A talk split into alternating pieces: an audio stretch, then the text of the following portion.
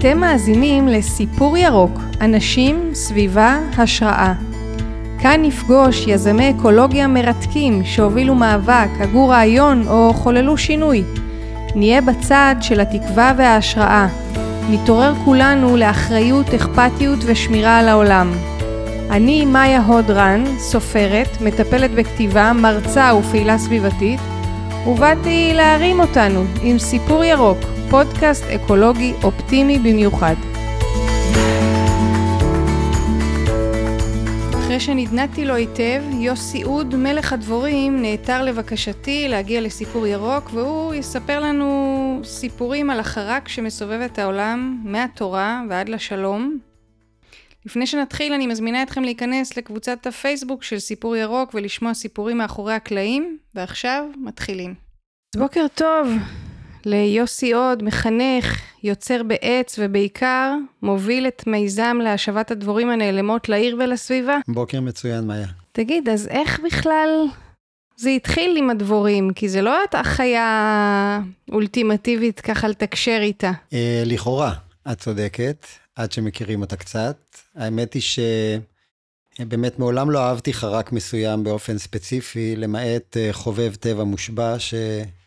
הייתי, אז uh, אהבתי להגדיר כל דבר, כל פרח, כל זוחל, כל ציפור, אז גם כל חרק. גם ג'וקים וכאלה, או שזה, או שזה לא באותה קטגוריה? ג'וקים לא צריך להגדיר, הם מוגדרים מעצמם, אז לא צריך להגדיר אותם, אבל כל חרק, למעשה, איך אשתי הייתה אומרת כשהייתה יוצאת איתנו לטייל עם חובבי הטבע, שאי אפשר לצאת איתנו לטייל, אי אפשר ליהנות מהטבע. כל אבן שאנחנו הופכים, עד שאנחנו לא מגדירים את כל הג'וקים שם, אנחנו לא ממשיכים. תהנו מהטבע, עזבו את הפרטים האלה, ככה היא אמרה. עד שלפני כ-15 שנה הגיעו המון דבורים לחצר ביתי, ופשוט מהרגע הראשון התאהבתי בהם. מה זאת אומרת הגיעו לחצר ביתי? יצא, ישבת לך במרפסת? יצאתי החוצה לחצר, יש לנו חצר, אנחנו גרים בבית פרטי, במושב, אז יש לנו חצר ויש שוקת של מים, והתחילו להגיע אלפי דבורים אל שוקת של המים באמצע הקיץ. סקרנו אותי והפנטו אותי מהרגע הראשון, והתחלתי לבלות שעות בתצפית עליהם. והגיעו עוד יום ועוד יום, ומצאתי את עצמי אה, בחוץ שעות וימים, עד שילדיי הבוגרים אמרו לאשתי שתיזהר מהרומנים החדשים שנרקמים לה בחצר. עם אלפי חדשות. כי אני נמצא איתן יותר מאשר איתה, עם הדבורים הכוונה. ובאמת אה, נשוויתי בקסמן. זה היה טיב המפגש? זאת אומרת, זה, הם הגיעו זה... לחצר ואתה התבוננת? כן, זה היה טיב המספר. כששואלים אותי, איך הגעת פתאום לדבורים בגיל כזה מבוגר? אמרתי, אני לא הגעתי אליהן, הן הגיעו אליי, ומזה התחיל הרומן אה, וואו. איתם. הצטרפתי לדבוראי לא רחוק ממני בקיבוץ צובה, ללמוד על עולמן ממנו, והצטרפתי למעבדת המחקר באוניברסיטה בגבעת רם בירושלים, ויצאתי ללמוד עליהם באנגליה, ב Natural Beekeeping Trust, שזה אחד הגופים ראשונים בעולם שמיסדו את הנושא של דבוראות בדרך הטבע, בגישה הביודינמית, ולמדתי באמסטרדם את דבוראות הפארקים, וברלין את הדבוראות העירונית. נגלה לי עולם ומלואו, ובעיקר התאהבתי בהם, וגם הבנתי, אומר בשתי דברים, שהשתנו חיי עקב המפגש איתם. אה, דבר ראשון, התחלתי לעסוק יותר ויותר בהן, ובהגנה עליהן, ובשמירה עליהן, ובללמוד עליהן, וללמד עליהן, ולגדל אותן, וללמד אחרים איך לגדל אותן, בגישה הביודינמית ובדרך הטבע. אבל השתנו בעוד בחינה יותר משמעותית. אולי נגיע לזה בהמשך הראיון, okay, אוקיי, okay. אוקיי. ככה תוך כדי. אז איך נולד המיזם של מגן דבורים אדום? אז אה, לפני כעשר שנים, כמעט עשר שנים, אנחנו תשע וחצי שנים כבר. נסעתי עם עמיתה לעבודה מיישוב ליד ירושלים, שמתי את האוטו שלי שם ונסעתי איתה לישיבה בתל אביב, ובדרך היא מספרת לי בצורה מופלאה, משבחת את המועצה ביישוב שהיא בה היא חיה, ואומרת, תשמע איזה מדהימים המועצה.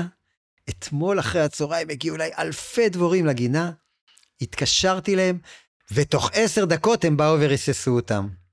אני פשוט uh, הרגשתי איך הדם עוזב אותי, אמרתי, עדיף שאני לא אגיד שום דבר, כי ברגע שאני אפתח את הפה אני עלול לריב איתה. בדרך חזרה אמרתי לה שאני צריך לעשות עוד משהו בתל אביב, כדי שאני לא אצליח לחזור איתה באוטו. וואו. חזרתי באוטובוס הביתה. ממש נפגעת אישית. לא נפגעתי, לא, לא קשור שנפגעתי, אבל הרגשתי במצוקה נוראית. אה, אה, אה, במצוקה ממש נוראית. וחזרתי הביתה וכתבתי פוסט פשוט בפייסבוק. שמתי כמה תמונות של נחילי דבורים. כתבתי, מגן דבורים אדום, אל תהרגו אותם, אני אבוא להציל אותם, דבורים לא מרססים, נקודה. ועם הטלפון שלי, קיבל עשרות אלפי שיתופים.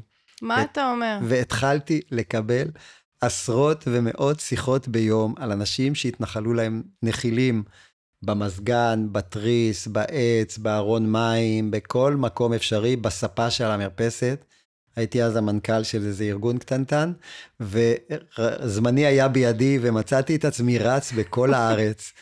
מציל נחילים. מטפס על מזגנים. מטפס בכל מיני מקומות, ולפעמים אה, נמצא בכפר סבא מציל נחיל, ואז אני מקבל הודעה מאשדוד שיש איזה נחיל שהתנחל, אני עובר בסופרמרקט מאחורנית, מחפש ארגז קרטון ונוסע מהר לאשדוד להציל אותם, ולפעמים ארבעה, חמישה נחילים, וכך מצאתי את עצמי רץ כמעט שנה בכל הארץ. בעיקר באביב, שזו תקופת ההתנחלות, הרי מה זה התנחלות? נחיל כל שנה, כל נחיל מוליד מתוכו נחיל חדש, הנחיל הזה מחפש את דרכו בעולם. בטבע הוא התנחל בחלל בתוך עץ או מערה, ובאזורים מיושבים הוא יתייחס שאמרנו, בכל מקום שהוא סגור מוגן. ומוגן, כמו שחלל בתוך עץ או מערה. אז מה זה כשאתה אומר, אני לקחתי את הנחיל, מה, מה זה אומר? מה, מה, היית מגיע למקום שיש בו נחיל דבורים, ואנשים מבוהלים בחצר? אנשים מבוהלים, והייתי פשוט לוקח אותו, מכניס אותו לתוך ארגז. ומוביל אותו למה שאחר כך קראתי לו ועדיין מתקיים, חוות החופש לדבורים, שבו חיים נחילים בתנאי חופש מוחלט, אה, בצורה לגמרי טבעית, מבלי לקחת להם את הדבש ולעשות להם איזושהי מניפולציה אחרת. איפה זה נמצא? בהרי ירושלים. היום יש לנו שלוש חוות חופש לדבורים, אחת במודיעין, אחת בכוכב יאיר ואחת בהרי ירושלים, שהיא הוותיקה יותר.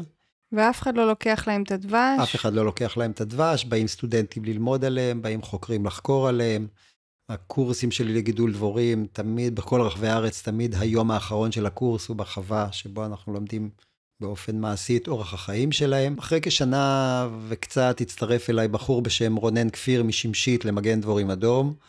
והפך להיות הקמב"ץ שלי, הוא היה מקבל את ההודעות ועושה לי סידורי עבודה, שאני לא ארוץ לכפר סבא ואחר כך לאשדוד, וזה היה עושה לי סידורי עבודה כל יום, וככה הייתי יוצא לפי סדר שהוא הכין לי. ויותר מאוחר התחילו להצטרף יותר ויותר אנשים ונשים. לפני כשנתיים אה, התאגדנו כעמותה לכל דבר ועניין, עם ועד מנהל. יש אה, בארגון היום 19 רכזים שמקבלים את פניות הציבור.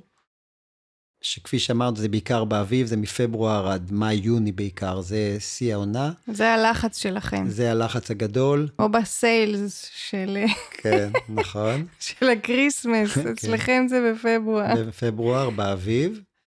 אה, הם מקבלים את הפניות והם מעבירים אותן למתנדבים. יש למעלה מ-200 מתנדבים בכל רחבי הארץ שמסורים ואוהבי דבורים שעוזבים עבודה ובית ואירועים ומסיבות וארוחות שישי ומה שאת רק רוצה. יואו.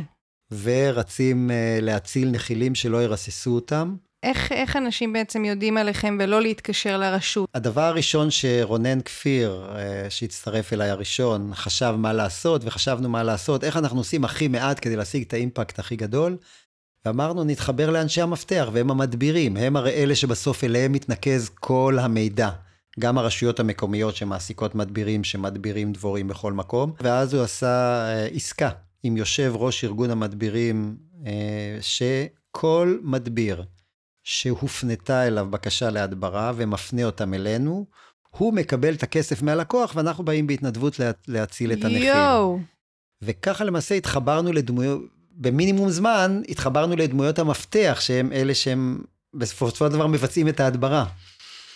אז ככה מהר מאוד רוב המדבירים בארץ אה, ידעו עלינו. וגם הצ... הבינו את העניין? אה, חלקם כן וחלקם לא, מטבע הדברים, רבים מהם כן. היה, עשינו יום עיון במרכז לדבוראות עירונית בדיזינגוף סנטר בתל אביב, יש לנו היום שבעה מרכזים לדבוראות עירונית בערים. עשינו יום עיון למדבירים בנוכחות ובברכתו של יו"ר ארגון המדבירים. וואו, זה ממש, אתה יודע, זה נורא מפתיע, כי כאילו זה לחבור לאויב, זה, לא? ממ- זה ממש כך, והשיא שאני רואה של הדברים היה דווקא בחודש שעבר. היה לנו, המשרד לאיכות הסביבה עשה השתלמות למדבירים. את אחת ההתבררות האחרונה שלהם, הם עשו הגנה, בנושא הגנה על הדבורים ולסביבה. וואו, כ-250 מדבירים היו בשני הימי עיון האלה. אה, כל, הם כל כך מחוברים וכל כך שמחו למידע הזה, ברובם. תשאלו, יש כאלה שבסוף רואים את השקל והולכים ומרססים אותם. למרות שהמשרד להגנת הסביבה כתוב באתר שלו שאסור להדביר דבורים. צריך קודם כל לפנות לדבוראי מוסמך או למגן דבורים אדום. אז מה כל כך מיוחד בדבורים בהקשר של הטבע? כי אני יודעת ככה ממה שאני קוראת, שהדבורים זה הסיבה שאנחנו בכלל ממשיכים פה להתקיים. נכון, הם מבינים שהדבורים הם המאביקות העיקריות בעולם, הן מאביקות 75% מההאבקה בעולם, והן נותנות לנו את הדבש, ואז העולם מייחס להם את החשיבות בעיקר בנושא של תעשיית המזון. הרבה מאוד מסוגי הפירות והירקות, האספסת והטילטן שאוכלות הפרות, הדבורים מאביקות אותו. אז האופן, ש... האופן שבו הן אחראיות על זה, זה בהאבקה. אם מסתכלים על זה בגישה אה, שאני אה, למדתי ומייצג, שהיא הגישה הביודינמית. הגישה הביודינמית רואה הקשר הרבה יותר רחב של התועלת של הדבורים. כמאביקות, הן אחראיות גם לשרשרת המזון בטבע. למעשה הן אחראיות למרבית השפע שיש בעולם שלה. כי בואו ניקח לדוגמה את הנמלים, את הקשר עם הנמלים. אז הנמלים שבמרכאות באות לשדוד את הכוורת בדבש, עוזרות לדבורים להיפטר מהרבה מהטפילים שלהם, כי הן גם אוכלות חלק מהטפילים של הדבורים שמאוד מאיימים עליהם ופוגעים בהם. אבל גם דבק בהם האיכויות הבריאותיות והרפואיות של הדבש, והפרופוליס, והדונג שיש בתוך הכוורת, ואיתן הן חוזרות לתוך האדמה, ועל ידי זה הן מחדירות לאדמה את חומרי הבריאות והרפואה שיש בפרופוליס ובדבש ובדונג, ועל ידי זה הן מביאות לרפואת האדמה. כל זה נכון בהקשר של כוורות שהן חופשיות בטבע, כל מה שאמרת עכשיו. לחלוטין. אני מדבר כרגע על נחילי הדבורים.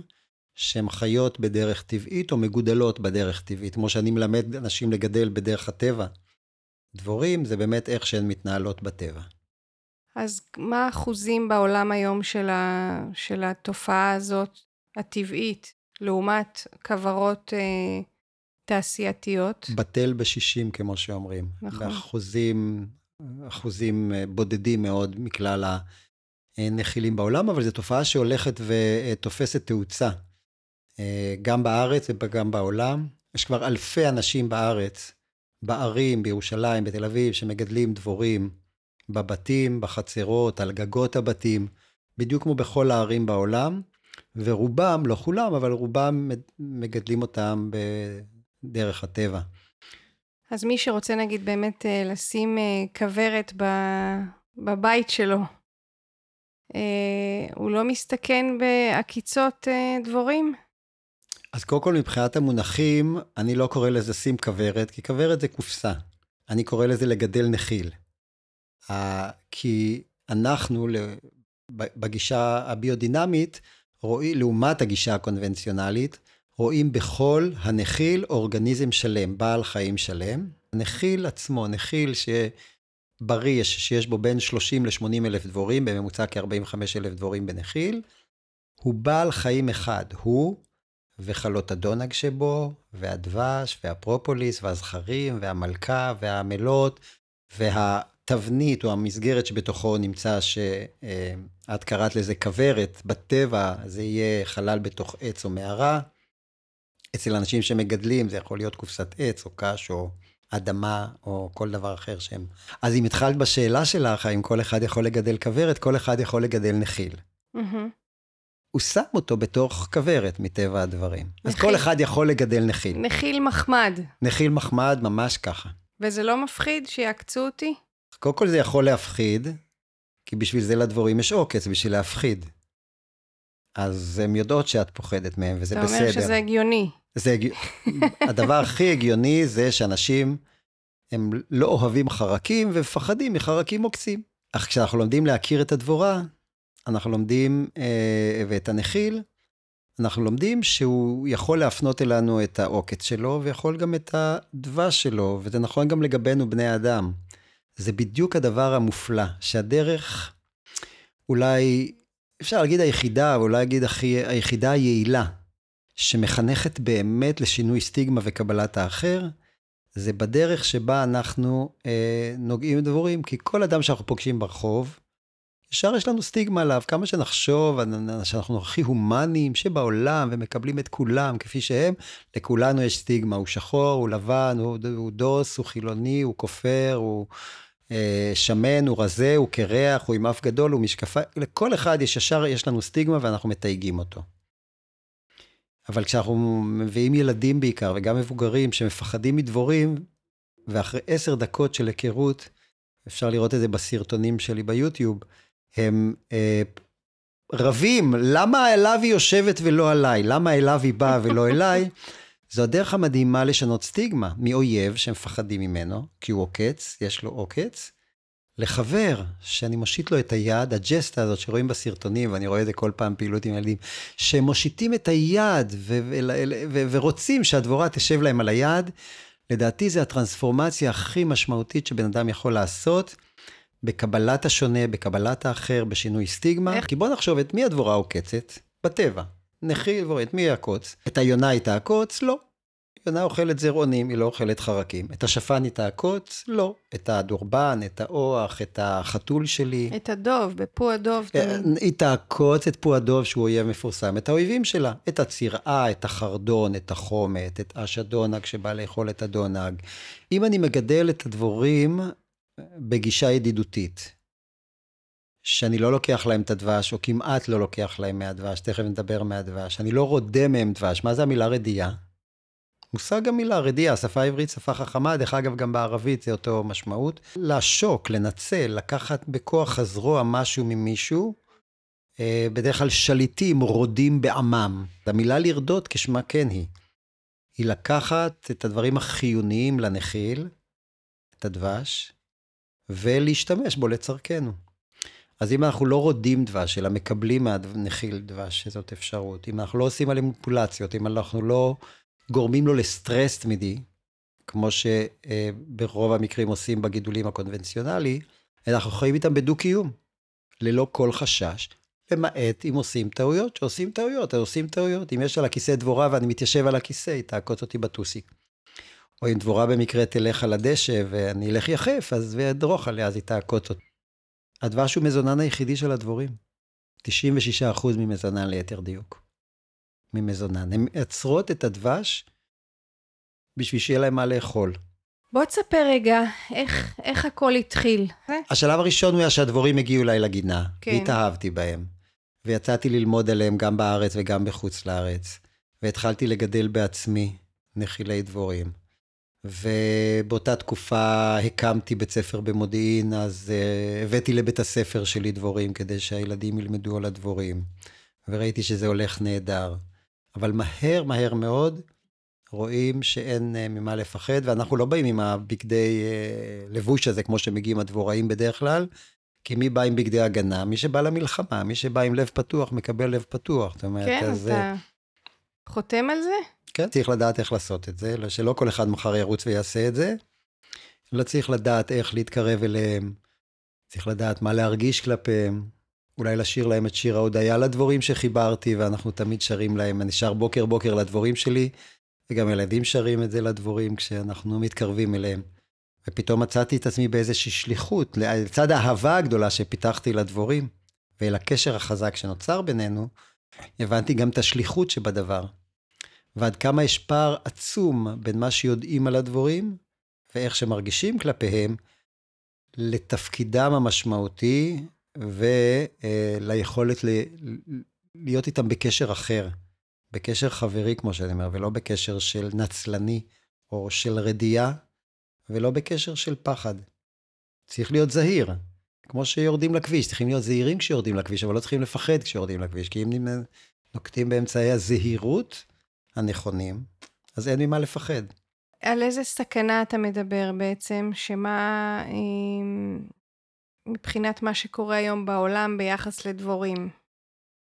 הדבורים הולכות ונעלמות. הראשון שראה את תופעת היעלמות הדבורים, אולי הוא לא הראשון, אבל הראשון שתועד כרואה אותם לפחות, זה רודולף שטיינר, מייסד האנתרופוסופיה והוא גם מייסד החקלאות הביודינמית, שבכנס שהיה בנובמבר-דצמבר 1923, אמר לדבוראים ולאנשים שהיה כנס, אם לא תשנו את דרך גידול הדבורים, תוך מאה שנה ייעלמו הדבורים מהעולם. אנחנו עוד שנה לשם. ואנחנו כבר ממש כמעט שם. אמ, במשך אה, שנים רבות אף אחד לא התייחס לזה, עד שבשנות ה-80, למה לא התייחסו לזה? כי קצב גידול הנחילים בצורה מלאכותית על ידי מגדלי הדבורים ברחבי העולם, היה יותר גדול מקצב היעלמות הדבורים. כי כל מגדל יכול אה, לייצר אין ספור מלאכות, ויכול לייצר אין ספור נחילים. אז קצב גידול הנחילים והכוורות בעולם היה יותר גדול. משנות ה-80, תופעת היעלמות הדבורים קיבלה קפיצות קוונטיות. פתאום 10% מהדבורים בעולם מתות, 20 30 80 באמריקה. כל הדבורים בסין נעלמו, 100 מהדבורים בסין ובחבלי ארץ אה, גדולים ב- ב- ביבשת אסיה נעלמו. ואז פתאום הבינו שיש בעיה, היא נקראה CCD, Collapse Disorder, תופעת התמוטטות מושבות הדבורים, זה קיבל גם שם כתופעה עולמית. ואז פתאום התחילה הבעיה, ואז הם התחילו גם לקבל מחלות ווירוסים וכל מיני דברים שנפוצו. אז מבחינה, אז, אז, אז זאת אחת הסכנות, הסכנות המרכזיות, ואולי הן נעלמות, כי הן רוצות להגיד לנו משהו. להגיד לנו משהו על עצמנו. אחד הנושאים שאני מאוד אוהב להרצות לנו זה מה רוצות לומר לנו הדבורים בהיעלמותן. כן. ואולי מחייבות אותנו להסתכל הסתכלות חדשה. העולם שאני מקווה שהוא גמר, אה, אולי הוא לא גמר, כי עד הקורונה הייתי אומר הוא גמר, פתאום באה הקורונה והחריפה. העולם שגמר להפריד כל דבר מכל דבר, את האדם מגופו, את האדם מאדמתו, את האדם מהקוסמוס, מהצומח, מהטבע, את האדם מזולתו. כי מה קורה? הרי כל הקהילה, הקהילות כבר שנים רבות הולכות ומתפרקות. כל מה שמחבר בין בני אדם הולך ומתפרק. וכל דבר שפעם קיבץ בין אנשים, שגם לכל אה, קיבוץ כזה יש גם את הבעיות שהוא, שהוא מביא איתו, כן? זה לא הכל אה, נקי. אבל קודם כל הוא קירב בין אנשים. הולך ומתפרקות. הקהילה הבסיסית שהיא המשפחה, כבר לא מובנת מעליה ומקבלת אה, אה, משהו, אה, אה, מסגרות חדשות בעידן הזה. ואותו דבר עשינו לדבורים, בעיקר בדרך גידול הדבורים. גרמנו לאורגניזם הזה להתפרק, כי האורגניזם הזה הוא שלם, הכנסנו אותו לתוך קופסאות מרובעות, נתנו לו מסגרות מרובעות, פרמים פרמים, Windows, כמו במחשב שלנו, שזה הפרדנו את המלכה מהנחיל על ידי זה שמייצרים מלאכות מלאכותיות. את הזכרים בכלל נחשבים כפרזיטים ומיותרים והורגים אותם. כך וגם שפירק... נותנים לה, וגם נותנים להם, אה, במקום הדבש שלוקחים, מי סוכר. במקרים רבים מדי, מאחר ולוקחים את כל הדבש ולא נשאר להם ממה לחיות, בעיקר בחורף, אבל לא רק בחורף, אז מאכילים אותם בדבש, זה גם... במי סוכר. במי, במי סוכר. סוכר לבן, שהוא דל ערכים, במקום מצוף, שמביאות מהטבע, שבו יש את כל העושר של הטבע, ושכל הוויטמינים והמינרלים והאנזימים, והחומצות והשמנים, וכל הדברים, הש, השפע של הטבע, שהופך להיות אחר כך הדבש, שהוא מזונן, הופך במזון דל ערכים, שהוא סוכר לבן. בקיצור, גמרנו לפרק את האורגניזם השלם והיפה הזה, אני עושה תנועות בידיים של העגול הזה, אבל לא רואים בשידור, ובגלל זה הן הולכות ונעלמות. שבכלל אף אחד לא מעניין איך הדבורה מייצרת את הדבש, וכמה דבורים לוקחות חלק בתהליך ייצור הדבש. המון דבורים, מהרגע שזה, הדבורה מביאה את הצוף לנחיל, היא מעבירה את זה לדבורה אחרת שממשיכה את תהליך הייצור של הדבש, היא מעבירה את זה לדבורה אחרת שממשיכה את הייצור של הדבש בתוך גופה, היא מעבירה את זה לתוך, לתאים המשושים שבחלות, באות דבורים אחרות ומרפרפות בכנפיהם להמשיך להדות את המים, עד שזה הופך להיות דבש. הבת שלי שאלה כשהיא שמעה שאתה מגיע, אם הדבש זה הקקי של הדבורים. כן, יש שתי שאלות, אם זה הקקי או הקי. או-אה. זה שתי השאלות שבדרך. כלל, שבדרך כלל שמגיע. אבל ממש לא ככה. זה בדיוק, אני רואה את זה בדיוק כמו חלב אם. שהדבורה לוקחת לתוכה מרכיבי מזון, ומפרישה מתוכה את המזון ההכרחי לקיומה ולקיום הצאצאים שלה. כי תראי איזה אבסורד. איך זה שההלכה היהודית המחמירה מרשה לאכול תוצר של חיה טמאה, של חרק.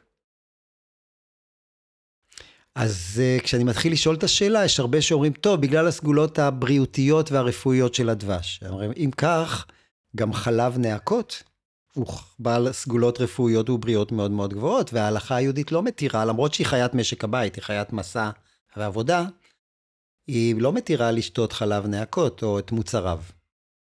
אז הנושא של רפואי ובריאותי הוא כבר לא שם המשחק, כי אנחנו רואים שזה לא uh, מקביל. כנראה שיש משהו אחר. שאותו אה, חכמינו, שקבעו את ההלכות בזמנו וקבעו את מה מותר ומה אסור, ידעו שהקשר עם הדבורים הוא קשר חשוב. בכלל, תולדות הקשר עם הדבורים הוא קשר מאוד מאוד קדום. מכירים אותו מציורי קיר וכאלה כבר מלפני 30 אלף... מאז שלמה המלך. לא? אז uh, טיפה יותר מוקדם, 30 אלף שנים. אבל מה שאת צודקת זה כל הדתות מקדשות את הדבורים ואת הדבש, גם הדתות המונותואיסטיות, היהדות, האסלאם והנצרות, וגם כל הדתות האחרות מקדשות את הדבורים ואת הדבש. הקשר היה איתם קשר רוחני, קשר מיסטי, ולמעשה בכל מקום שאני מלמד על הדבורים, אם זה בבתי ספר וגני ילדים, וללמד לגדל דבורים בדרך הטבע, אני לא מלמד דבורים. אני מלמד את המקצוע דבורים, אדם, אדמה, עולם. אני מלמד אותם את החיבור מחדש. ואם אנחנו מסתכלים על השפע בין בני אדם, גם הוא הולך ונעלם. מערכות היחסים, הקשרים, לא צריך אה, לדבר הרבה על הסטטיסטיקות, כמה אנשים לוקחים כדורים נגד דיכאון, וכמה לוקחים רטלין כדי להיות מחוברים לעצמם ול, ו, ו, ולזה, ואנשים מחוברים. אני מזכירה לך שאנחנו בפודקאסט אופטימי. אנחנו מאוד אופטימיים. כן. מאוד אופטימי.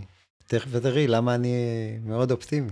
דבורים שגדלות בדרך הטבע, לא מתות, לא סובלות לא מה-CCD, collapse disorder, ולא מהווירוסים, ולא מהמחלות, ולא מכל המרעין בשין שתקפו אותם. הן מסתדרות נהדר, כי הם חוברו מחדש לכוחות שמזינים אותם בטבע.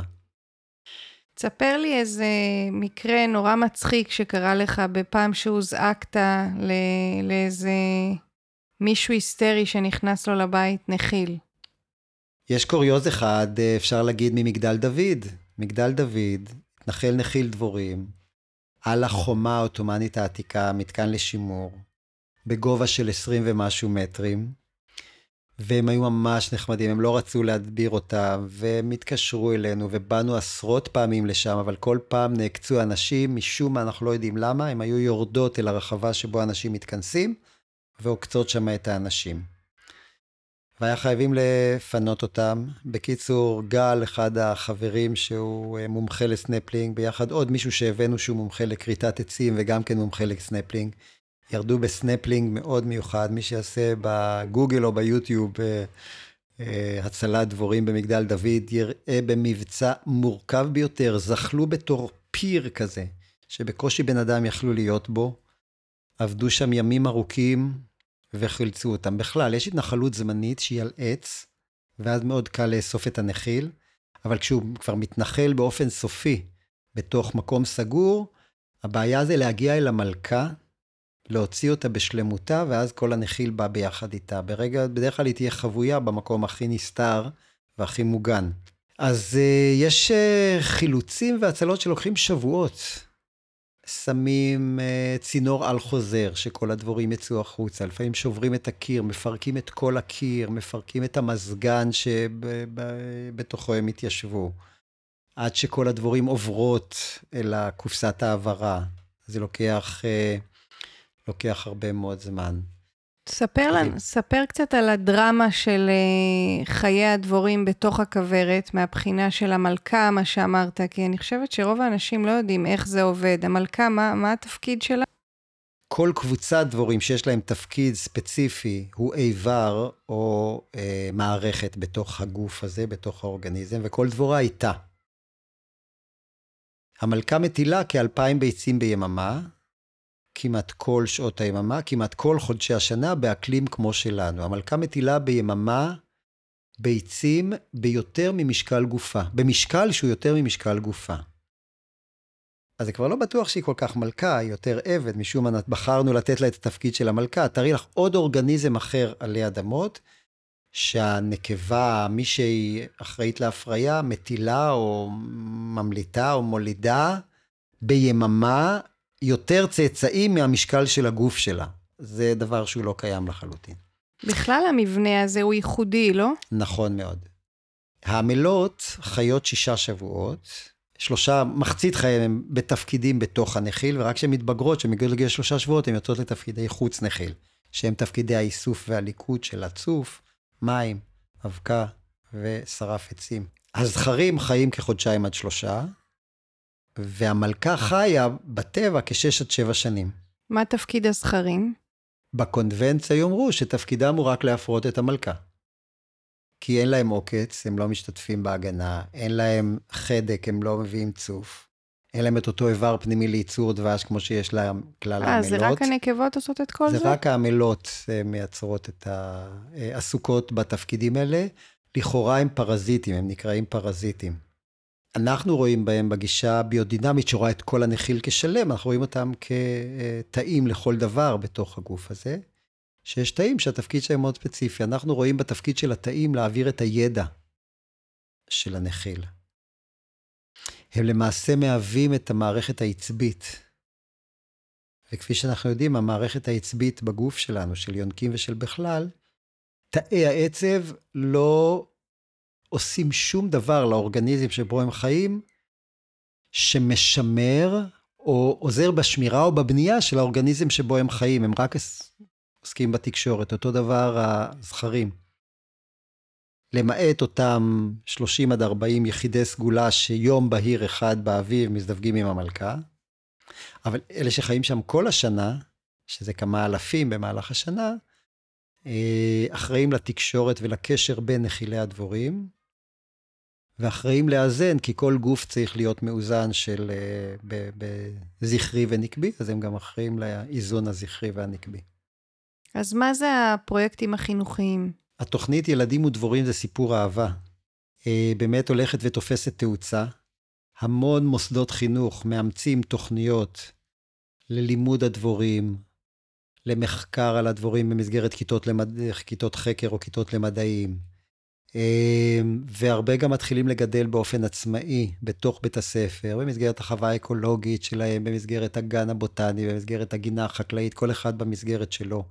הרבה מורים מתחברים לזה ומובילים המון תהליכים. הרבה בתי ספר שהתנחלו אצלהם דבורים, בתוך בית הספר, הפכו את זה לפרויקט, נתנו להם לחיות שם ומראים, נותנים להם לחיות לדבורים שם. אחד הדמוקרטים פה בשרון, אני לא זוכר איזה. אולי באולגה? יכול להיות, אני לא זוכר איזה, התנחל להם נחיל בתוך הקיר. הם פתחו בקיר הפנימי של הכיתה, פתחו חלון, שמו זכוכית ועוקבים אחרי הנחיל. וואו. על איך הוא חי, הוא נכנס ויוצא החוצה, כי משם הוא נכנס, אבל הם שברו את הקיר הפנימי, והוא נמצא בתוך כיתה נחיל, וככה הוא חיה. דרך אגב, במגן דבורים אדום, אחת המטרות העיקריות שלנו, זה קודם כל לשכנע את המזמין לחיות בשלום עם הנחיל, שהוא יתנחל אצלו. הרבה פעמים זה אפשרי. בארגז רוח של הגג, בקיר חיצוני שלא מפריע לאף אחד. יש כבר אלפי נחילים שחיים שהתקשרו אלינו, התקשרו למדביר או לעירייה, אמרו להם תתקשרו אלינו, והמתנדב שלנו הצליח לשכנע את האנשים לחיות בדו-קיום עם הנחיל. התלמידה הכי צעירה שלי בגידול דבורים, קוראים לה מרום, מרום אליה חי מהוד השרון, היא הייתה בת תשע כשהתחילה ללמוד אצלי דבורים בקורסים לגידול דבורים. אה, ולפני כשנתיים נפל, אה, נפל או עקרו נדמה לי כחלק מהעבודות איזה עץ בהוד השרון, שבתוכו היה נחיל עצום של דבורים. הוא היה לא רחוק מהבית של הנערה הזאתי, הילדה אליה, שעכשיו היא כבר בת 13, 14 עוד מעט. ואיכשהו שותפה לקבוצות של מגן דבורים אדום וזה, ויגידו, נחיל בהוד השרון, מי מציל אותו, כמו שהולך אצלנו בקבוצות של התקשורת של מגן דבורים אדום, בתוך עץ ענק של כמה טון ששכב על הארץ, נדמה לי שכתוצאה של עבודות שעשו שם בהרחבת הכביש, חי נחיל, והיו חייבים לפנות אותו ליד בית, להציל אותו, ולא היה איך להציל אותו מתוך העץ הענק הזה באותו שלב. אה, העירייה רצתה לרסס, מרום התיישבה. היה יום שישי, מרום, או יום חמישי בערב, התיישבה על העץ ואמרה, אני לא זזה מפה עד שאתם לא מעבירים לי את הבול עץ הזה אליי לחצר. היא גרה מרחק של כמה רחובות ממנו. וואו. הגיעו כל אנשי העירייה, הגיעו מנהל אגף שפע, הגיעו אלה שבונים שם את הכביש. בהתערבות של ראש העיר, ביום שישי בערב, כל העירייה הייתה שם, כולל ראש העיר וסגן ראש העיר, וכולל מרום, עם מנופים וטרקטורים, העמיסו את הבול עץ הענק הזה, ששקל כמה מאות קילו, אם לא למעלה מטון, והושיבו אותו אצלה בחצר, והוא חי שם עד עצם היום בשמחה ובנחת. עוד איזה מקרה אה, ששאלת אותי מעניין, בבית ספר עירוני א', בשכונת גילו בירושלים, אה, לימדתי במסגרת אה, תוכנית למדעים, לימדתי לגדל דבורים לקראת הכנסה של נחיל שהם מגדלים בגינה האקולוגית של בית הספר. בית ספר מאוד אינטנסיבי, אלפיים תלמידים בבית ספר, מאוד גדול, בשכונה מאוד אינטנסיבית. ואחד הילדים אומר לי, וואו וואו, מה שאימא שלי תעשה לך שתראה שהבאת לדבורים הבית. ואכן, הוא גר בבית, בבלוק, שנושק לחצר בית הספר, קומה שלישית, הבית שהכי קרוב לחצר האקולוגית, שם הוא גר. ובאמת, אה, אימא שלו מאוד לא אהבה את הדבורים שהבאנו לה, והיה תהליך ממש מרתק, שבו היא הפכה להיות לשומרת של הדבורים האלה, כי שעות אחרי הצהריים ובחופשות אין מי שישמור על הדבורים. מה, מה זה לשמור? זה babysitting? שלא, baby שלה, שאף אחד לא יעשה כלום, כי כל, אה, יש לנו הרבה דבורים במרחבים הציבוריים עם פארקים העירוניים במודיעין ובכל מקומות, לעתים יש ונדליזם, לעתים יש גנבות, כמו כל דבר ששמים במרחב הציבורי, ולפעמים אה, יש בו דברים כאלה.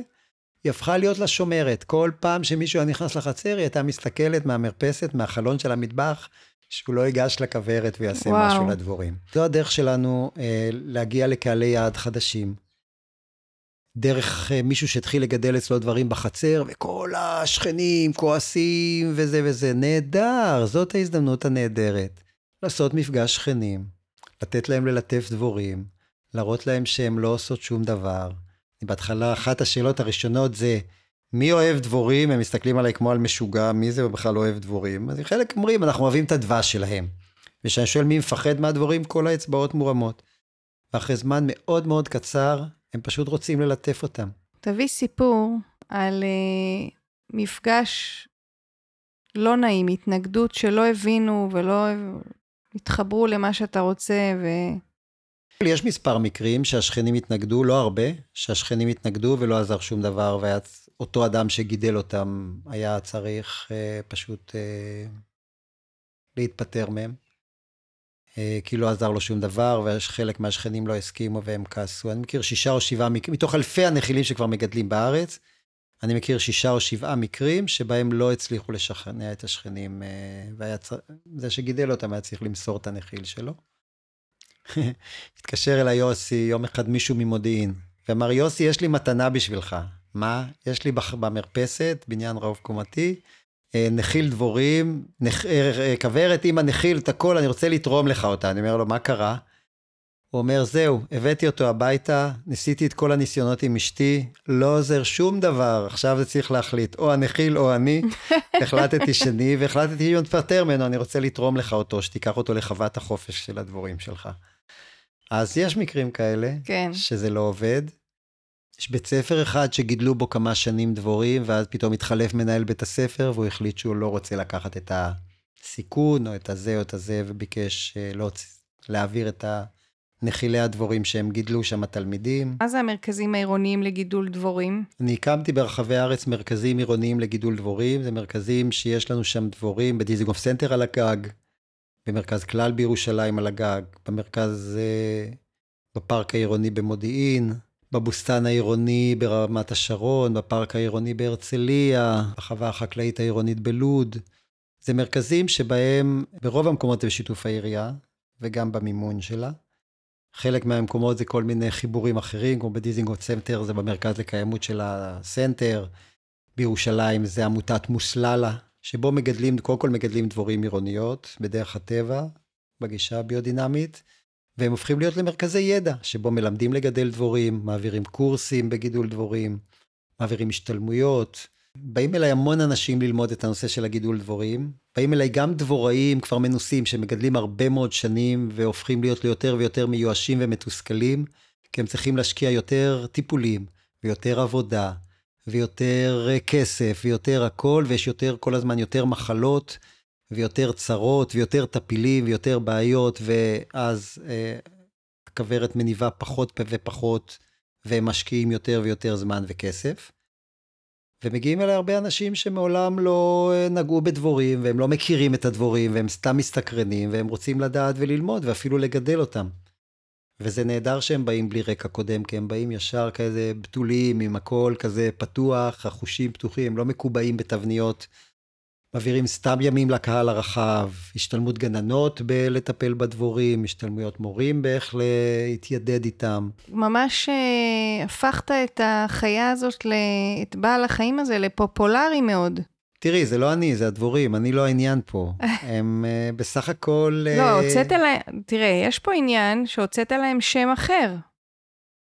נכון. נפלה, ב, נפלה בחלקי ההזדמנות להראות את הצד האחר שלהם. לא, לא, זה מדהים, כאילו. אה, ו- ולאפשר להתחבר אליהם.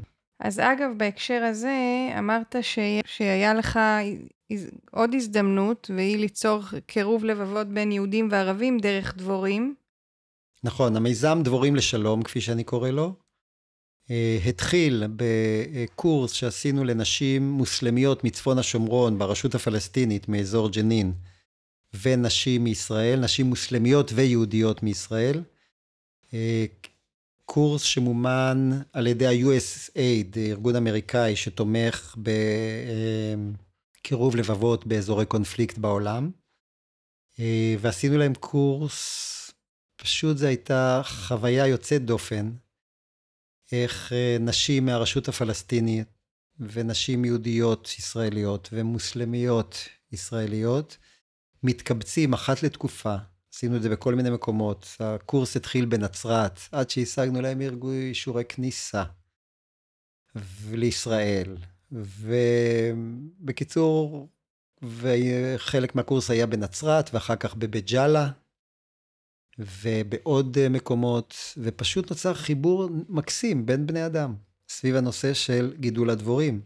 ולמדנו את כל מה שהדבורים מלמדות אותנו. שינוי סטיגמה וקבלת האחר, ושותפות גורל, ואמפתיה. להם, למצוקות שלהם, וליהודיות ולמוסלמיות שפה בארץ, למצוקות שלהן. יש פרויקט נוסף במימון עיריית ירושלים, וגופים נוספים, וה-World Bee Project, אה, ארגון עולמי שאני שותף בו, בנושא של הצלת הדבורים בעולם. אה, ללמד נשים מוסלמיות במזרח ירושלים לגדל דבורים אצלהן בבית. ועשינו אה, מספר קורסים, ויש היום עשרות נשים שמגדלות בבתים דבורים, בגישה ביודינמית בדרך הטבע. למה להן?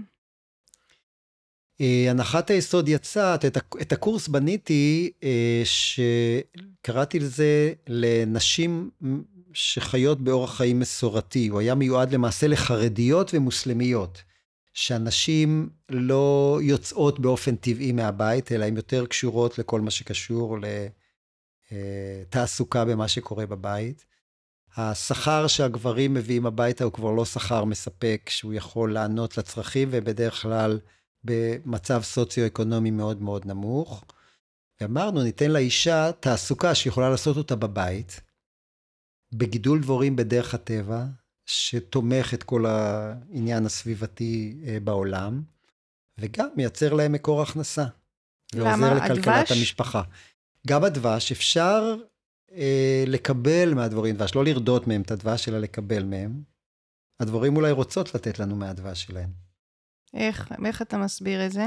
בדיוק כמו שהדבורה מקבלת צוף מהפרח, והנמלה מקבלת דבש מהדבורים, כי היא עוזרת לה לנקות את הכוורת בסניטציה של הכוורת ועוד כל מיני כאלה דברים, והדבורה מקבלת שרף מהעץ כדי להכין ממנו את הפרופוליס. בטבע יש הדדיות. תן וקבל, וקבל ותן. אין האחד נותן ולא מקבל, והשני מקבל או לא נותן, אלא יש סימביוזה.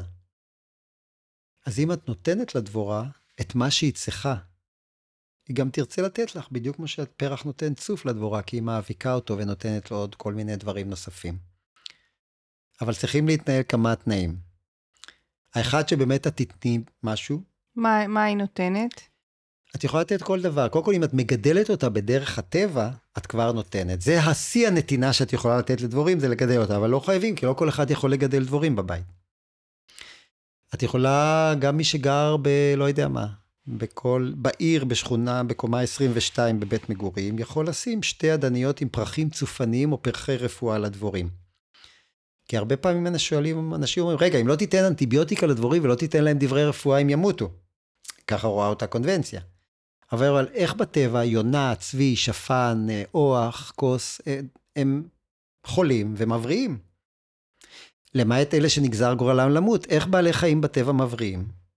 יש להם את צמחי הרפואה שלהם ואת המינרלים שמלקקים, שתומכים את מערכות הגוף שלהם ויוצרים להם חוסן וחוזק, והם מתמודדים עם החולי.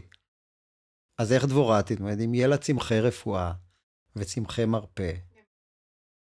למעשה הטימין, הקורנית המקורקפת, טימין הבר, שהוא הקורנית המקורקפת, הוא צמח מאוד חשוב לטפיל הכי קטלני של נחילי הדבורים בכל העולם. זה מה שהורג את כל הכוורות בעולם. זה אה, שנקראת עקרית הוורוע. סוג של קרצייה, סוג של עקרית קטנה, שהיא הטפיל שהקטלן הכי גדול.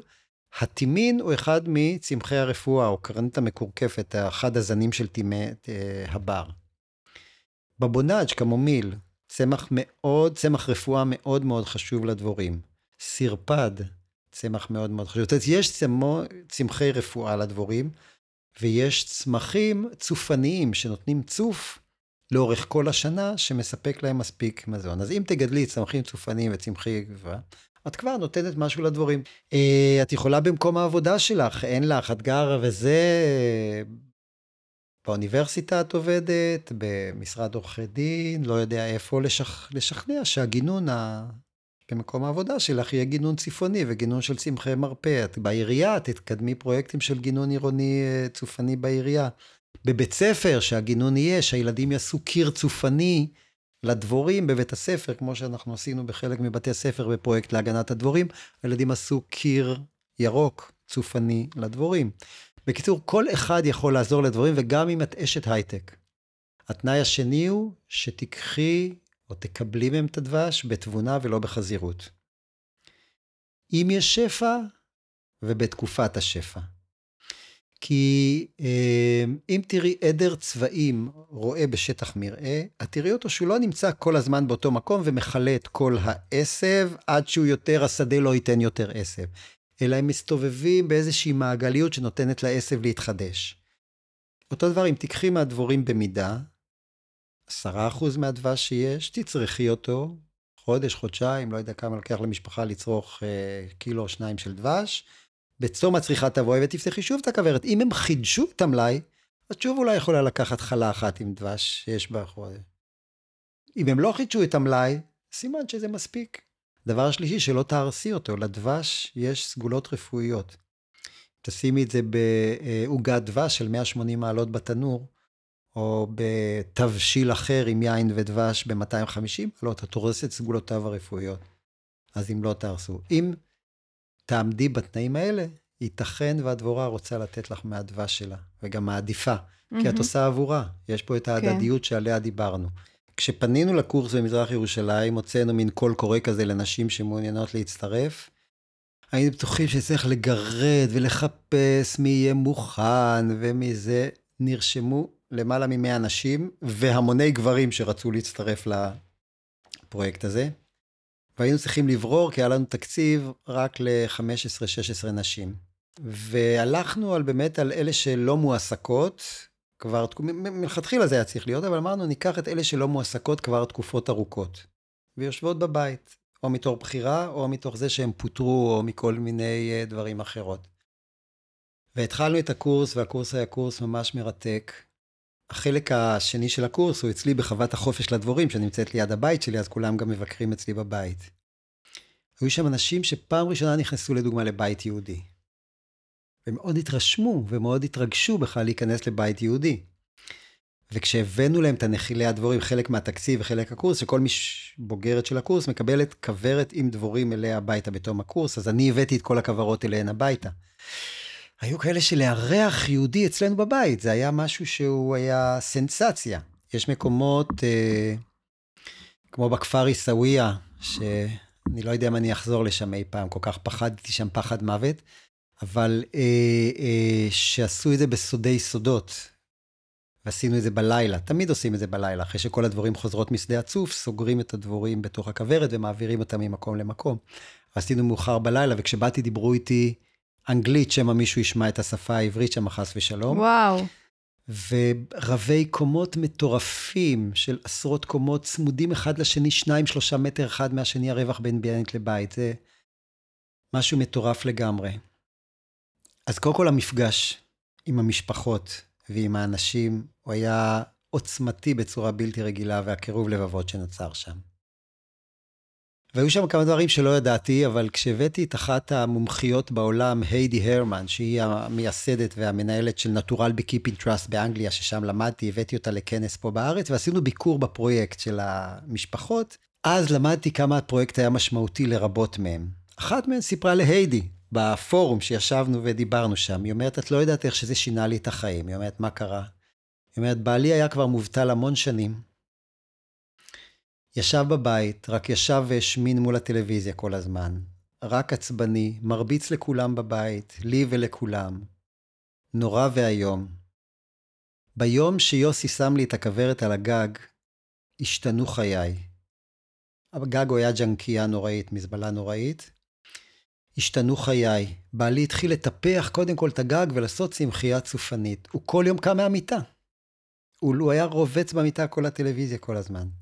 והוא באמת הפך את הגג לגן פורח, והביא עוד נחיל, ודאג לדבורים, ובנה תיבות לדבורים ולהתנחלויות נוספות. היא אומרת, כל הבית השתנה לנו, האווירה השתנתה, הכל השתנה בו. במפגש אחר שהיה לנו, שכל מישהי סיפרה בספרייה העירונית, שהפכה להיות המרכז לדבוראות עירונית במזרח ירושלים, אז ישבנו קבוצה אחרת של אה, בנות, ואחת מספרת על עצמה, איך שהיא כבר המון זמן לא עובדת, מתוסכלת, מדוכאת, רק ישנה כל הזמן, הפסיקה, הפסיקה לטפל בילדים. אפילו סנדוויצ'ים לבית ספר לא היה לה כוח לקום מהמיטה לה, אה, להכין. בעלה כבר וכל המשפחה ממש ממש כעסו עליה, והיו דברים נוראים בתוך הבית. היא אומרת, אחרי שקיבלתי את הקופסה עם הדבורים, יום אחד קמתי בתשע וראיתי שהדבורים פועלות, ואמרתי, מעניין מתי הן קמות. וקמתי בשמונה, וראיתי שהן כבר פועלות. ולמחרת קמתי בשבע, ובשש, ובכפוף קמיתי שהן קמות ממש באור ראשון. וראיתי איך הן קמות, ופועלות, ורצות, וזה. ואמרתי, אם הן קמות כל כך מוקדם בבוקר, מוקדם, והן כל כך אנרגטיות, למה אני לא יכולה? למה אני ככה? והיא אומרת, וחזרתי לפעול, וחזרתי להכין סנדוויצ'ים לילדים, וללוות אותם לגן ולבית ספר. ובסופו של דבר, מצאתי לי עבודה בתקופה האחרונה, ונרשמתי ללימודים באיזה קורס אה, להכשרה מקצועית כזה ואחר, והיא אומרת, קיבלתי את החיים שלי מחדש בעקבות הדבורים. וכל אחת שם סיפרה משהו, דברים מדהימים, שאני, שוב, אני לא ידעתי ואולי לא הייתי יודע אותם לעולם, למעט שהבאתי את היידי הרמן והם סיפרו לה, כשאני הייתי שם, מה הם עברו בחיים שלהם. אם אני אשאל אותך ברמה האישית שלך, חוץ מהמפעל האדיר הזה, איך זה השפיע עליך באופן אישי? כן, אז התחלנו ששני דברים אה, הרי קרו לי בעקבות המפגש. דברים, אחד, התחלתי לעסוק בזה יותר ויותר, בהתחלה במקביל לדבריי האחרים, ולאט לאט יותר ויותר כדבר מרכזי, הנושא של לגדל דבורים וללמד לגדל דבורים ומגן דבורים אדום וכל הסיפור הזה. זה כי הבנתי את כל הדיסוננסים בחיי. לא להתלהב, לא פתרתי את כולם, הבנתי את כולם. כולם ישר, מה, איך זה, לא להתלהב, הבנתי, עוד לא פתרתי את כולם.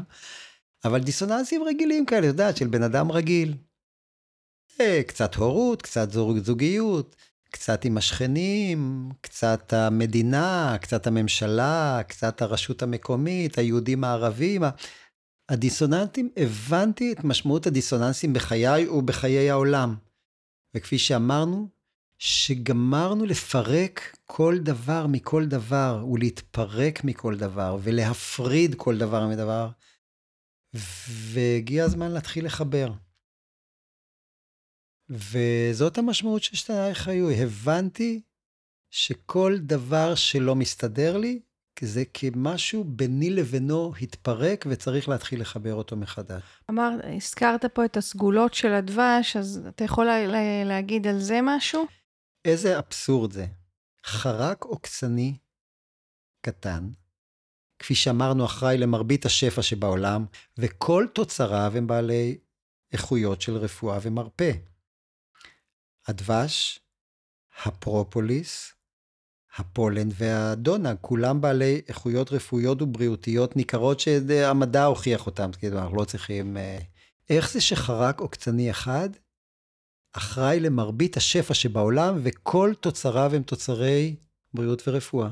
כי כשאנחנו מתבוננים על הדבורים ועל איך הן פועלות בינם לבין עצמם ובינם לבין העולם, הדבורים פועלות בשיתופיות מופלאה, שיוצרת הרמוניה מדהימה בינם לבין עצמם בנחיל, ובינם לבין האדמה ובינם לבין העולם.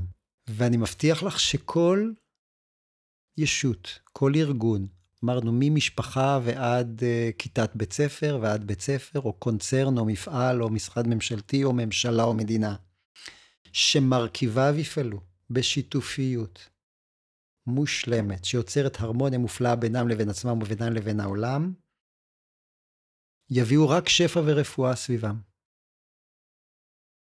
וזה מה שרוצות להגיד לנו הדבורים בהיעלמותן. תפסיקו להפריד כל דבר מכל דבר, תחזרו לפעול מתוך הרמוניה שלמה.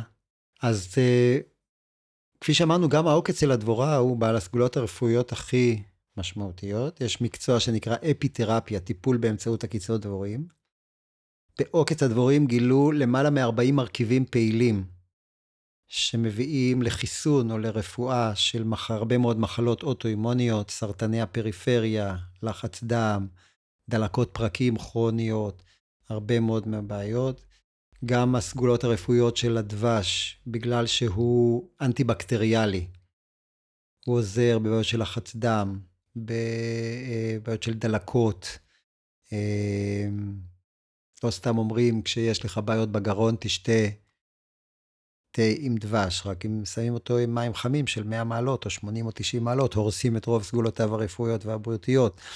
אז יש סיפור אחר. אבל אה, אה, הרבה מאוד דברים אנטי-היסטמיניים, אה, דלקתיים, אה, בטח ובטח לפולן ולמזון המלאכות, שמצד שני יש בעיה, כי רוב הצריכה שלהם היום היא כתוצאה מניצול של הדבורים, מהרדייה. ממניפולציות שעושים להם כדי למקסם את התפוקות. כך שמצד אחד הם דברים בריאותיים וזה, מצד שני רוב התוצרים האלה שנמצאים בעולם הם תוצאה של רדייה ולא קבלה כן. הומנית מהם. אז מה שעושים הדבוראים אה, הקונבנציונליים כדי לקחת את הזה, הם הורגים את המלכה, ואיך זה עוזר? בכדי שהנחיל לא יתפצל באוויר, אמרנו שכל נחיל מוליד בתוכו באביב נחיל חדש, שזה אלה הנחילים שמגן דבורים אדום מצילים. בכדי שהנחילים לא יתפצלו באביב, הם הורגים את המלכה בסתיו ושותלים מלכה מלאכותית בכוורת. שאותם מייצרים בחוות גידול מלאכותיות למלכות, למלאכות, אומרים בעברית שיחה מלאכות, אה, אה, מביצים של עמלות. וגם לוקחים להם את הדבש ובמקומו שמים מי סוכר.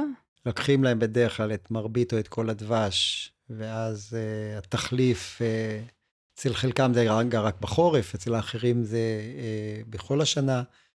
נותנים להם טעמי סוכר, נותנים להם אנטיביוטיקות, יש פרוט, פרוטוקול טיפולים שלם, כמו בכל גידול של בעל חיים, של עופות, כן. של פרות, של whatever. המון התערבות. המון, המון התערבות והמון מניפולציות שעושים בגידול שלו כדי למקסם את התפוקה. רציתי לשאול אותך על משהו, של, משהו נורא מעניין שיצא לך, או מפגש מעניין שהיה לך בלימודים שלך בחו"ל. את דבוראות הפארקים שלמדתי באמסטרדם, הם מאוד מפותחים בדבוראות הפארקים, ושם בפארקים העירוניים יש להם מרכזי דבוראות בתוך הפארקים. ושם יש מין דבר כזה בימי ראשון, שזה השבתון שלהם בימי ראשון, יש מין דבר כזה שבשעה 10 ובשעה 2, כל מי שרוצה למרכזים, יש שם מדריכים, אלה שמפעילים את המרכזים האלה, ורואים עשרות, מאות משפחות באות עם האופניים באמסטרדם בפארק, אל המרכזים האלה, כדי לפגוש דבורים. בברלין, כשלמדתי את הקורס כבר לפני עשר שנים של גידול דבורים על גגות העיר, שם יש פרויקט מרתק, אה, שבו זה נקרא באז ברלין. ברלין היא העיר הראשונה שמיסדה את תופעת הדבוראות עירונית בעת החדשה. טוב, ושם היה דבר מאוד מעניין. כל בניין שכל דייריו חותמים על הסכם משפטי ממש עם העירייה, על איך הם מגדלים את הדבורים על הגג, העירייה שמה להם נחילי דבורים על הגג. לפי מפתח מסוים. כך וכך דירות, כך וכך דיירים, כך וכך כוורות מגיעות לך, והם באים ושמים לך אותה על הגג, ואתה מתחייב לטפל בדבורים בדרך שבה מורדבת, וכש... יש לך בעיה, הדבורים חולות, אתה צריך ייעוץ, אתה לא יודע מה לעשות, אתה מתקשר את ה-106 לעירייה, והדבוראי שלה בעירייה בא. למה, למה, מאיזה אינטרס? וזה בדיוק העניין, כש, כשלמדתי שם את הפרויקט, הקורס הזה, ושאלתי את מנהלת הפרויקט, אה, כל זה אתם עושים כדי להציל את הדבורים? זאת אומרת, התחלנו לעשות את זה בשביל הדבורים, אבל אז הבנו עוד כמה דברים. הבנו שבניין שבראשו מגדלים דבורים, מערכות היחסים בבניין שונות לחלוטין מבניין שלא מגדלים יו. בראשו דבורים. הוסיפה ואמרה... מה זה, זה סטארט-אפ. הוסיפה ואמרה, ויש לנו הרבה פרויקטים על גגות uh, קהילתיים, הם קראו לזה. בעבר הייתי שם, מצ... כל פרויקט שהייתי עושה, הייתי שם מצלמה שמצלמת, לא הייתי זמן להיות לידה, הייתה מצלמת כל ההתרחשויות, עד שאו הסוללה נגמרת או שהזיכרון של המצלמה נגמר. ומנהלת בית הספר ביקשה ממני קצת חומר, וישבנו ועברנו על החומרים שצילמתי חצי שנה קודם בפרויקט. והיא פתאום עוצרת, רגע, רגע, רגע, תחזור אחורה. אני אומר לה, מה לחזור אחורה? רואים שם שני חבר'ה, בני 17, כאלה, ז'לובטים רציניים, הולכים, וסליחה על הביטוי, אבל זו השפה שלהם, ואחד אומר לשני, בוא'נה, יא מניאק, אתה דורך על הפרחים, זה של הדבורים. אני לא ראיתי בזה משהו מיוחד, אבל מנהלת בזה, תעצור, תעצור, תחזיר אחורה, מה קרה? היא אומרת, הם דורכים אחד על השני ולא שמים. פתאום הם שמים לב שהם דורכים על הפרחים. אתה מבין איזה נס קרה פה? איזה יופי. האמת, אני לא הבנתי את הנס עד שהיא לא האירה את עיניי בנס הזה. הנושא הזה של הישות ההרמונית האלה הזאתי, כל מי שמתעסק בה וכל מי שנכנס, פשוט נדבק לו איזשהו חיידק ודבק בו גם משהו מהאטיטיוד שלה, מהגישה, מהנורמות. כך שכל מי שעוסק בחיים משותפים עם הדבורים, או חיים בסביבה דבורית, וככל שאנחנו בעיר נגדל יותר ויותר דבורים, שדרך אגב, העיר היא סביבה יותר בריאה לדבורים מאשר הכפר. כי מה יש לנו בעיקר בכפר? שדות חקלאיים. מרוססים, מדושנים, מהורמנים, אני קורא לזה, עם הורמונים, מהונדסים, רמת הצוף והאבקה במקרים רבים פגועה מאוד, ואילו בעיר כגינון העירוני הוא גינון עתיר פרחים, הוא מושקה לאורך כל השנה, כך שיש צוף, הוא לא יופי. מותנה בעונתיות, והוא לא מרוסס כמעט, הוא לא מדושן, הוא לא מהונדס והוא לא כולי, ולכן בהרבה מאוד ערים בעולם שעשו מחקרים, גילו שהעתיד של הדבורים למעשה נמצא בעיר. אם אני אשאל אותך מה התחזית האופטימית שלך, שאם הכל פתוח ואפשרי, מה קורה בתקופה הקרובה בתחום הזה של הדבורים? קודם כל, הדבר הכי אופטימי שהכל אפשרי. כי כל אחד יכול לגדל נחיל דבורים אצלו, והדרך הג'וק הזה של אמץ נחיל, היא יותר ויותר מד, מדביק או מדבק את כולם, ויותר ויותר עוסקים בזה. ואני מקבל עשרות פניות, ועשרות אנשים לומדים אצלי בקורסים לגידול דבורים בדרך הטבע, בגישה הביודינמית, ולא רק אצלי, גם במקומות נוספים. יותר ויותר מתנדבים למגן דבורים אדום, יותר ויותר אנשים מבינים את המשמעות שלהם ומגינים עליהם ומתקשרים, ויותר רשויות משתפות פעולה, כי השירות לאזרח, אלה שמקבלים את פניות הציבור, שמישהו אומר, יש לי דבורים, אומרים, תתקשר למגן דבורים אדום ונותנים את המספרי טלפון שלנו. אה, ויותר ויותר נחילים בעולם גדלים, ולכן גם יותר ויותר נחילים מתרבים, נחילים עם גנטיקה חזקה. וככל שיש יותר ויותר דבורים שמגודלות בדרך הטבע, יותר ויותר דבורים מחוברות לכוחות שמזינים אותם בטבע ובעולם, ואנחנו רואים את זה קורה.